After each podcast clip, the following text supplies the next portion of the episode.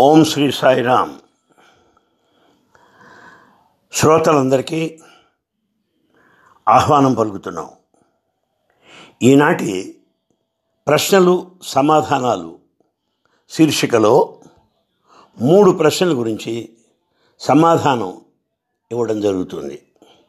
ముందుగా ప్రశ్నలు పంపిన వారందరికీ కూడా కృతజ్ఞతలు తెలియజేస్తూ ఈ సమాధానాల ద్వారా సత్యసాయి సాహిత్యాన్ని మరొక్కసారి నెమరు వేసుకునేటువంటి మననం చేసుకునేటువంటి అవకాశాన్ని ప్రసాదించిన మీ అందరికీ సాయినాథునికి కృతజ్ఞతలు తెలియజేసుకుంటున్నాను. ఈ సమావేశంలో మూడు ప్రశ్నలు సమాధానం చెప్పడానికి ప్రయత్నం చేస్తాను. ఇది ఎనిమిదవ ప్రశ్న. ఏం అడిగారో చూడండి. సమస్తము దైవాధీనమే కదా? ఈశ్వరాజ్ఞ లేనిదే ఏమి జరగదు కదా? శివాజ్ఞ లేనిదే క్షేమం కూడా కదలదు కదా? అంతా నొసటి రాత ప్రకారమే జరుగుతుంది కదా? ప్రారంధం ప్రకారం జరుగుతుంది కదా? అలాంటప్పుడు తప్పులు ఎక్కడి నుంచి వచ్చాయి? ఈ తప్పులు మేము ఎందుకు చేస్తున్నాము? అది మాకు విశదీకరించి చెప్పవలసింది అన్నారు. చాలా గట్టి ప్రశ్నే. కానీ నిర్మోహమాటంగా చెప్పాలంటే ఇది కొద్దిగా రాజకీయం ఉన్నది ఈ ప్రశ్నలో. ఎందువల్ల అంటారేమో? అంతా శివాజ్ఞ ప్రకారం జరుగుతోంది అంతా భగవదీక్ష ప్రకారం జరుగుతోంది అని మనం అంటున్నామే కానీ నిజ జీవితంలో అలా ఉన్నామా? లేవు నిజంగా చెప్పండి. ఏదన్నా విజయం జరిగితే ఏదన్నా మనం సాధిస్తే నేను ఎంత కష్టపడ్డాను ఎంత సాధించాను ఎంత శ్రమించాను అని చెప్పి ఈ విజయాన్ని సమస్తము తనకు తాను పూర్తిగా కారకుణ్ణి అని చెప్పుకుంటాడు మనిషి. ఎప్పుడైతే అపజయం వచ్చిందో ఏం చెప్తామండి? అంత ప్రారంభం కదా? భగవత్ సంకల్పం అలా ఉంది. ఏం చేయగలం? నొసటి రాత అలా ఉంది అంటాడు. అంటే అపజయానికేమో నొసటి రాత భగవత్ సంకల్పమా? జయానికేమో నీ గొప్పతనమా? ఇది రాజకీయం కాదండి. నిజంగా సమస్తము భగవదీక్ష అని మనం అనుకున్నట్టయితే సమస్తము ఈశ్వర సంకల్పం జరుగుతుంది అని మనం అనుకున్నట్టయితే జయమైన భగవత్ సంకల్పమే. అపజయమైన భగవత్ సంకల్పమే లాభమైన ఈశ్వరేచ్ఛే. నష్టమైన ఈశ్వరేచ్ఛే.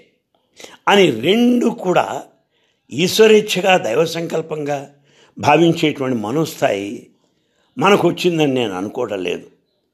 ఆ కారణం చేతనే ఇందులో కాస్త రాజకీయం ఉన్నది అని మీకు మనవి చేసుకోవడం జరిగింది. ఇక తర్వాత అంశం. తప్పులు ఎందుకు జరుగుతున్నాయి? అంతా భగవత్ సంకల్పమే కదా. సమస్తము ఈశ్వరుడే కదా. ఈ తప్పులు ఎక్కడి నుంచి వచ్చినాయి? అనేటువంటిది తర్వాత అంశం ముడిపడిన అంశం. బాబాగారు ఒకసారి అన్నారండి ఇదే ప్రశ్నేశం స్వామి తప్పులు ఎందుకు జరుగుతున్నాయి? ఎందుకు? ఎంతవరకు మేము ఈ తప్పులకు బాధ్యులం? అని ఆయన అడగడం జరిగింది. నేను అంత స్వామి సమాధానాలే చెప్తాను. నిజం. అంతకు మించిన ప్రామాణికత మరొకటి లేదు అని నా ఉద్దేశం. దానికి ఎంత బాగా చెప్పారో స్వామి చూడండి చక్కని ఉదాహరణ. పదార్థాలన్నీ అప్పుడే ఫ్రెష్గా మార్కెట్ నుంచి తెచ్చాం. కూరగాయలన్నీ ఫ్రెష్గా తెచ్చాం. పదార్థాలు ఫ్రెషే అందులో వాడేటువంటి ఈ తిరగమాత దినుసులు వగైరా అంత అంత తాజా సరుకే. మరి కాయగూరలు అంటావా? ఫ్రెష్గా ఉదయమే వచ్చినటువంటి ఆ కాయగూరలు తీసుకొచ్చేసాం అంత ఫ్రెషే. దీంతో సాంబార్ తయారు చేసాం ఈ సాంబార్ తయారు చేస్తే ఏమైంది? ఒకప్పుడు చాలా రుచిగా ఉంటుంది. ఒకప్పుడేమో ఎబ్బే ఏం బాగలేదే అనిపిస్తుంది. ఎందువల్ల? ఎందువల్ల? మనం తెచ్చినటువంటి దినుసుల లోపమా? కాయగూరల లోపమా లోపం ఎక్కడున్నది? ఇక్కడ బాబాగారు అంటున్నారు. మనం తెచ్చినటువంటి దినుసుల యొక్క ఆ వస్తువుల వాడకంలో మన యొక్క ఆ మన యొక్క శక్తి బుద్ధి కుశలత మన యొక్క నేర్పరితనం ఉండాలి. ఎంత ఉప్పు వేయాలి? ఎంత కారం వేయాలి? అంతే వేయాలి. కారం ఎక్కువ వేసేవాడితే ముట్టుకోలేరు. ఉప్పు ఎక్కువైతే కష్టం అయిపోతుంది. కనుక ఈ దినుసులు పదార్థాలు కూడా మనం కలిపేటప్పుడు సమపాళ్ళలో కలిపి నైపుణ్యాన్ని జోడించినట్టయితే ఎంతో రుచిగా ఉంటుంది. అలా కాక ఈ ఎక్కువ తక్కువలు ఏర్పడితే రుచే పోతుంది. ఈ రుచి పోవడానికి కారణం ఏది? ఉప్పు లోపమా? కారం లోపమా? చింతపండు లోపమా? కాయగారుల లోపమా? అందులో వాడే తిరగమాత లోపమా? ఎక్కడ?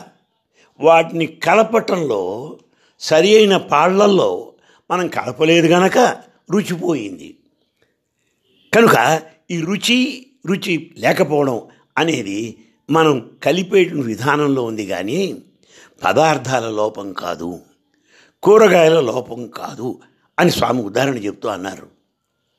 సృష్టిలో భగవంతుడేనో సృష్టి మనకిచ్చాడు. ఇవన్నీ పవిత్రమైనటువంటివే. వాటిలో ఏం లోపం లేదు. ఈ పవిత్రమైనటువంటి సృష్టిలో ఉన్నటువంటి సమస్తము కూడా మనం వినియోగించుకోవడంలో పొరపాటు జరిగి వీటిలో ఒక మిస్మేనేజ్మెంట్ సరిగ్గా మేనేజ్మెంట్ చేయలేక ఒకడు ఎక్కువ ఒకడు తక్కువ చేసుకుంటూ ఒకడు చెయ్యక ఒకటి చేసి ఈ అవక తవకల వలన తప్పులు పొరపాట్లు జరుగుతున్నాయని చెప్పారు. అంతేగాని సృష్టి లోపం కాదన్నాడు. సమస్తము భగవంతుడే. ఆయన సృష్టించంతా మంచిదే. కానీ వాటి యొక్క వినియోగంలో నీ పొరపాటు జరుగుతున్నది అని స్వామి చెప్పారు. కనుక అంతా భగవంతుడే కదా మంచిదే. ఆ భగవంతుడు అంతా అయినప్పుడు అంతా మంచిదే అంతా మంచికే. మరి ఎందుకు చెడు జరుగుతున్నది? నీ యొక్క మనసు నిర్ణయిస్తున్నది. అక్కడ తేడాలు వస్తున్నాయి. ఏది చేయాలి? ఏది చేయకూడదు. ఏది ఎక్కువ ఏది తక్కువ అనేటువంటి ఆ నిర్ణయాత్మక శక్తి కోల్పోవడం చేత ఈ తప్పులు జరుగుతున్నాయి అని స్వామి చాలా చక్కగా విశదీకరించారు. ఇక మూడవది అంతా భగవంతుడే అనుకుందాం. అంతా భగవదేచ్ఛే అంతా ప్రారంధం అనుకుందాం. అయితే బాబాగారు మాట అన్నారు. మనిషికి స్వేచ్ఛనిచ్చాట భగవంతుడు. జంతువులకు ఆ స్వేచ్ఛ లేదు. అంటూ స్వామి అన్నారు పులి మాంసాన్ని తింటుంది కానీ పూరీలు తిందవు. వాటికి ఆ స్వేచ్ఛ లేదు. మనిషికి మాత్రం స్వేచ్ఛ ఉన్నది. ఆ స్వేచ్ఛాజీవాడు మనిషి బుద్ధిజీవి. కనుక ఈ మనిషి నాకు బుద్ధి ఇచ్చావు గనక ఓ దేవుడా నేను ఏదన్నా చేస్తాను. నాకు స్వతంత్రత లేదా? అని మ మనిషి అడగవచ్చు. దానికి భగవంతుడు ఏమంటున్నాడంటే నాయన మనిషే చేయి నీ ఇష్టం చెడు చేయి. నీకు ఏది కావాలో చేసుకో. కానీ ఒకటే షరతు. నీ చేసిన దానివల్ల వచ్చిన పర్యవసానం ఫలితం అనుభవించే తీరాలి. దాని నుంచి తప్పించుకోవడానికి వీలు లేదు. మంచి చేసావా మంచి ఫలితాలు వస్తాయి. అనుభవించు. చెడ్డ చేసావా చెడ్డ ఫలితాలు వస్తాయి. శిక్షలు ఎదుర్కొను. బాధలు ఎదుర్కొని తప్పదు. కనుక మానవుడు ఫలితాలు భరించవలసి వస్తుంది. దాన్ని బాగా గుర్తించాలి. నీకు స్వేచ్ఛ ఉన్నది కరెక్టే. అందువల్ల పొరపాట్లు జరుగుతున్నాయంటే మన మనసు అందులో ఉండటం వల్ల. మనసు పొరపాట్లు ఎందుకు చేస్తున్నది? ఈ స్వార్థం స్వప్రయోజనం వల్ల. నేను నావారు అనుకోవడం వల్ల. మీరు మీది అనడం వల్ల. ఈ అహంకార మమకారాల వల్ల ఈ మనసు ఈ తప్పులు చేయడం జరిగిందే కానీ సృష్టిలో పొరపాటేం లేదు. ఒక చిన్న ఉదాహరణ. ఎవడో ఒకడు దొంగతనం చేశాడు లేదా ఒక హత్య చేశాడు. వాడికేమో మరణశిక్ష విధించారు. వీడు ఏమనుకోవాలి అంతా భగవంతుడే అంటున్నాడుగా. హత్య చేయించింది భగవంతుడే నిజమే. నీకు మరణదండన విధించిన జడ్జి గారు భగవంతుడే. ఈ మరణదండనకు గురి అయిన నీవు కూడా భగవంతుడే. అట్లా ఎందుకు అనుకో ఏమిటి మిట్ట వేదాంతం? అంతా భగవంతుడు మొత్తం అదే అనుకో. చచ్చేటప్పుడు ఉరి తీసేటప్పుడు ఓ భగవంతుడా నన్ను కాపాడంటావే? మొదటి నుంచి భగవద్భావం లేదే.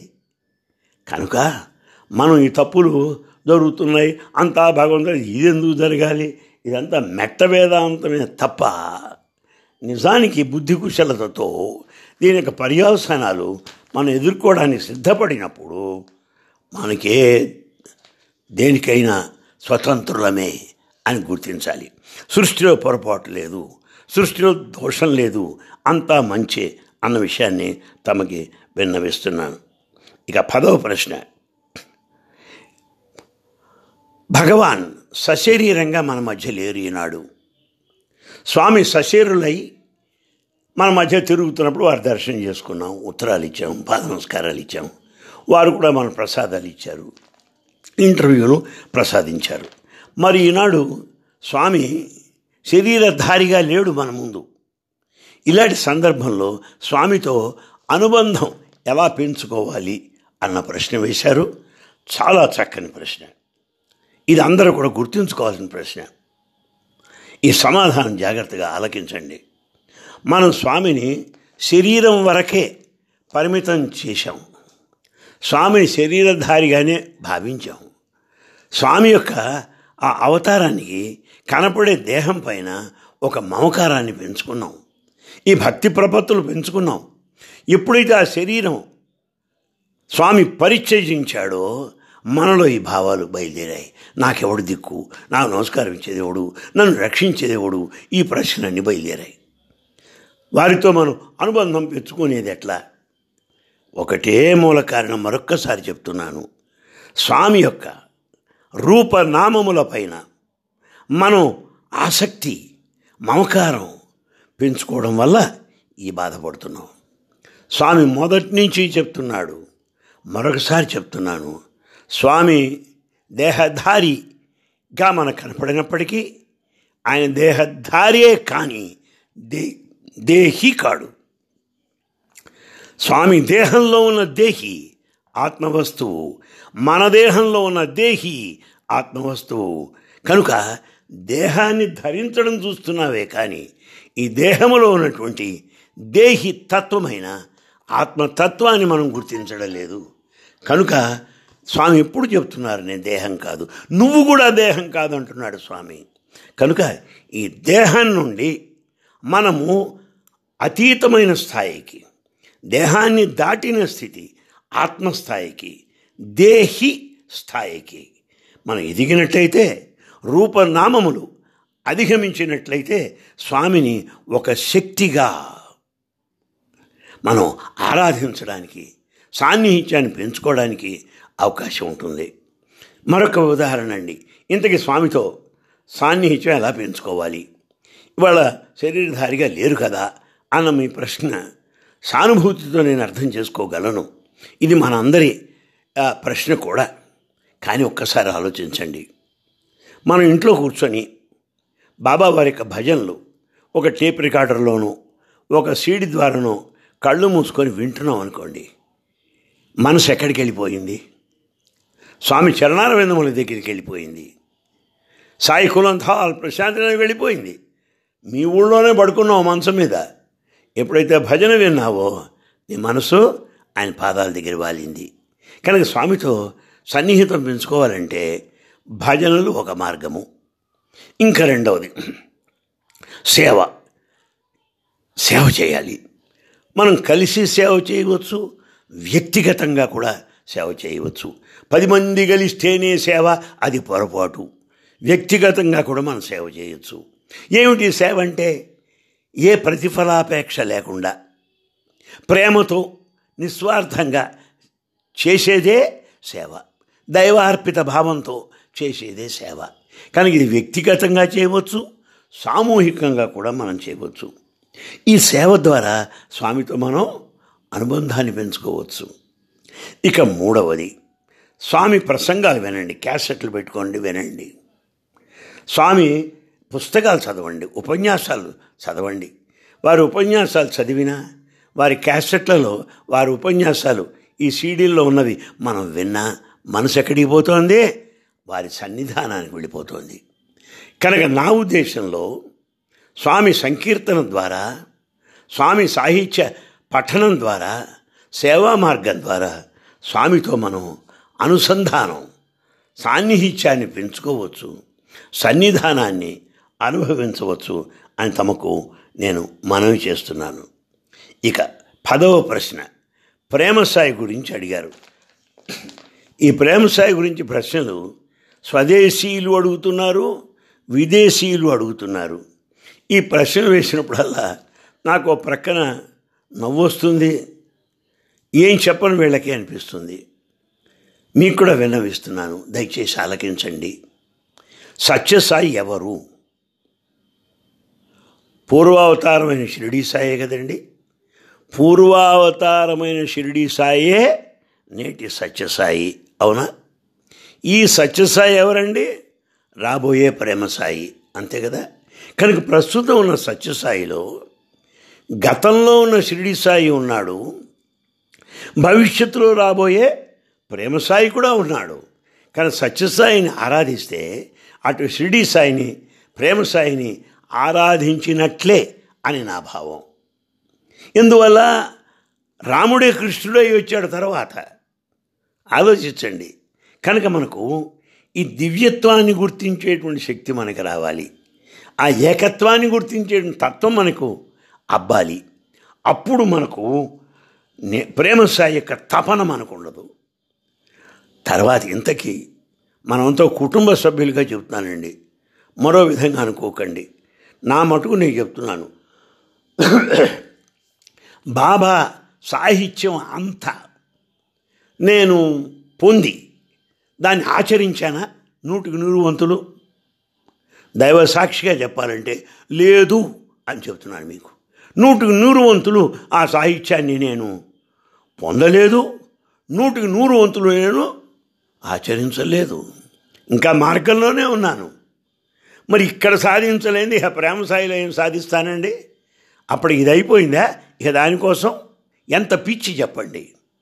ప్రస్తుత అవతారమూర్తి యొక్క ప్రయోజనాన్ని పూర్తిగా మనం పొందక వారు చెప్పిన సాధనా మార్గంలో నడవక వారు చెప్పిన సందేశాన్ని ఆలకించక ఈ ప్రేమస్థాయి కొరకు ఎదురు చూస్తున్నామంటే ఇది ఎంత వెర్రి చెప్పండి. ఎదురుగుండా భోజనం వడ్డిస్తే దాన్ని వదిలేసి రేపు ఎట్లాగో చూసుకుందామంటే ఎట్లాగే చెప్పండి. ఎదుటనున్న స్వామిని ఎరుగంగలేక దేవుడనుచు తిరుగుచుందురు. వెన్న విడిచి నే వెదుకలాడినట్లు. వెన్న విడిచి నేయి వెదుకలాడినట్లు. ఇక్కడ వెన్న ఉన్నది వెన్నపోస నీ ఎక్కడ నీ ఎక్కడ వెతుకుతో ఎంత తెలివి తక్కువడు చెప్పండి. అలాగే మనం పూర్తిగా స్వామిని అనుభవిస్తే ఆ ప్రకారం జీవిస్తే అటు షిరిడి సాయి ఇటు ప్రేమ సాయి ఈ ముగ్గురు త్రిమూర్త్యాత్మకమైన తత్వాన్ని మనం ఆనందించినట్లే అనుభవించినట్లే తత్సారాన్ని ఆచరించినట్లే. దయచేసి దీన్ని గమనించండి. మరొక ప్రశ్న. ఇందులోనే చెప్తున్నా అండి ఎంత వెర్రి ఎంత మూర్ఖంలో అయిపోతున్నాం అంటే మరి కొందరు ఏమంటే ఆయన ఎవరో ప్రేమ సైట్ కదండి? నిజమేనా అని అని అడుగుతారు. అరే ఆయన ప్రేమ సాయి నీకేట తెలుసు? నువ్వు ఎట్లా గుర్తుపట్టావు? దేవుణ్ణి గుర్తుపట్టే తెలివితేటలు నీకున్నాయా? షిరిడి సాయి తనకి దివ్యత్వం ద్వారా భక్తుల్ని ఆకట్టుకున్నాడు. పిచ్చుకకి తాడుగట్టి లాక్కున్నాడు ఆయన. సత్యసాయి నా సంకల్పం లేదే ఎవరిక్కడికి రాలేరు అన్నారు. సంకల్పం ద్వారా భక్తి ద్వారా అవతారమూర్తులు భక్తుల్ని తమ దగ్గరికి తెచ్చుకున్నారు. అలాగే మీరందరూ అనుకుంటున్నారే వాడెవడో ప్రేమ సాయి అని ఆయన దగ్గర మీరు పోయేది ఏమిటి? ఆయన సంకల్పేక్ష లాగనివ్వండి. ఆయన మహిమ ఒక అయస్కాంతం ద్వారా అయస్కాంతం వలె మనని ఆకర్షించనివ్వండి. ఈ లోపల మనకి తొందర ఎందుకు అని మీకు తెలియజేస్తున్నాను. కృష్ణ పరమాత్మ నేను భగవంతుడిని ప్రకటించుకున్నాడు. షిరిడి సాయి రామకృష్ణ శివమారుతి దత్తాత్రేయ స్వరూపంగా అందరూ కూడా సాక్షాత్కారానుభూతి పొందారు. సత్యసాయిలో అందరు దశావతారాలు దర్శించిన మహనీయులు ఉన్నారు వికే గోకాక్ దశావతారాలు చూశాడు స్వామిలో. అలాగే పూర్వం ఉండేటువంటి రాజారెడ్డి గారు కూడా స్వామిలో దశావతారాలు సందర్శించాడు. అందువల్ల మీరు చెప్పే ఆయన ప్రేమ సాయి వీరు ప్రేమ సాయి అన్నవారు ఏం ప్రసాదం ఏమి మనకు నిరూపించారు ఏ నిదర్శనం మనకి ఇచ్చారో చెప్పండి. ఎందుకు ఈ వేలం వెర్రి? ఈ పరిగెత్తడం ఏమిటి? ఈ అమాయకత్వం ఏమిటి? ఈ మూర్ఖత్వం ఏమిటి? అని నాకు అనిపిస్తుంది. కనుక నేను వాళ్ళందరికీ చెప్పేది ఏమంటే మీరెవరైతే ప్రేమ సాయి అనుకుంటున్నారో అనుకోండి తప్పు లేదు. కానీ పరిగెత్తకండి. ఆయన తన యొక్క శక్తిని తన దివ్యత్వాన్ని నిరూపించి ప్రకటించుకోమనండి. అప్పుడు ఆలోచిద్దాం ఈ లోపల తొందర ఏమిటి? ప్రస్తుతం సత్యసాయిని అనుసరించండి సత్యసాయిని అనుభవించండి అని మాత్రమే చెప్పగలను. భవిష్యత్తు ప్రేమసాయి వదిలిపెట్టండి. ఆయన ఒక వస్తే నిన్ను గుర్తుపడతాడని గ్యారంటీ ఏమిటి? నువ్వు వారిని గుర్తుపడతావని గ్యారంటీ ఏమిటి? ప్రపంచం అంతా సత్యసాయిని గుర్తించారా? అలాగే రేపు నువ్వు గుర్తిస్తానంటావా? నీ సాధ్యమవుతుందా? ఇవన్నీ ఆలోచించుకోండి. ప్రస్తుత అవతారము సత్యసాయి దివ్యావతారం. ఆయన ఎప్పుడు అనేవారు పైడిమల్లి వెంకటేశ్వర్లు గారని? రామచంద్రాపురం ఈస్ట్ గోదావరి. ఆయన ఎప్పుడు అంటుండేవారు. సర్వదేవతాతీత సత్యసాయి అనేవారు. దేవతలందరికీ అతీతుడైనటువంటి సత్యసాయి నమ్ముకున్నాం. అలాగే ఉండిపోవాలి కానీ భవిష్యత్తులో ప్రేమ సాయి ఏమిటండి అన్న వెర్రిమొర్రి ఆలోచనలు మనకి రాకూడదు అని మీకు వినయంగా తెలియజేస్తూ సెలవు తీసుకుంటున్నాను. మళ్ళీ వచ్చే శనివారం కలుసుకుందాం. సాయిరామ్.